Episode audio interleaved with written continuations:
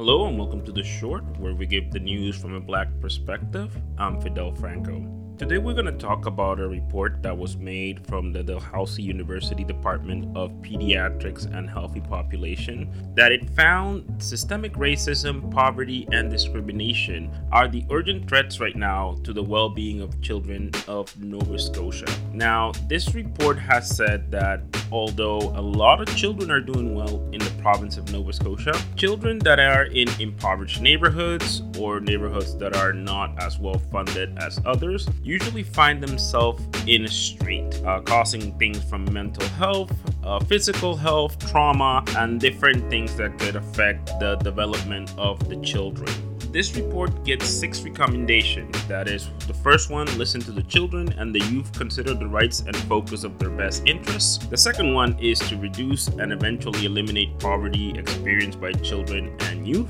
Prioritize the elimination of the system of racism and discrimination, establish an independent body dedicated to the children and youth rights, develop a strategy to fully ensure the rights of the children and the youth and improve their well being, and implement a system to robustly measure and monitor the rights and well being of children and youth in Nova Scotia the thing that established me the most of this report, and you can read it, it's on the Halifax Examiner. Uh, shout out to them. So you can go to the Halifax Examiner website and read about this story. What shocked me the most uh, is that this is happening more, well, almost 80% on impoverished neighborhood where there's people of color. So the black youth, brown youth, uh, whatever you want to call it, is suffering the most and more than their white counterparts. This is a struggle that has been for hundreds of years, but now it has kind of accelerated because of the pandemic. So it's up to the Nova Scotia government to look at this. This is part of what systemic racism is.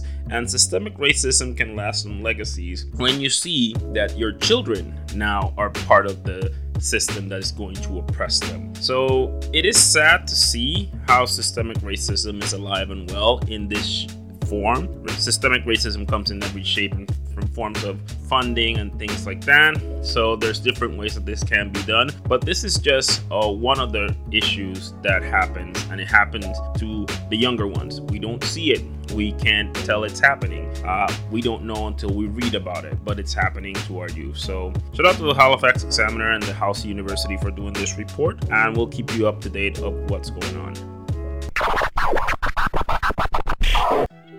Now we're going to pay respects to a pioneer in telecommunications who was James Skip Arthur Talbot. He was a maritimer. Uh, he was born in Truro, Nova Scotia in 1932, where he spent his born days, and then he moved to St. John and graduated from the St. John Vocational School in 1952.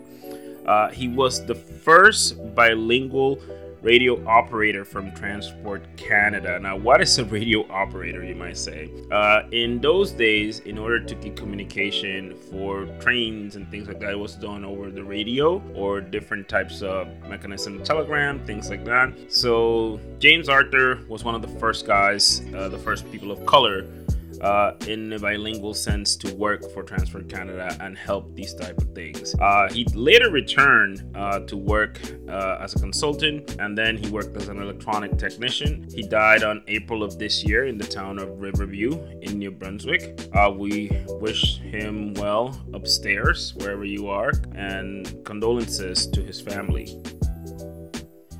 Our last topic is about the Conservative government of Canada. There is an upcoming leadership race, and there is one black candidate, which is Leslyn Lewis. She is one of the MPs from Ontario, and she has been on the ballot of several candidacies for the being the conservative leader. Now, Leslyn Lewis is quite a figure. I mean, whether you agree or disagree, uh, with her beliefs and her statements, it's still nice to see black people in Canada trying to go to higher states of power in politics.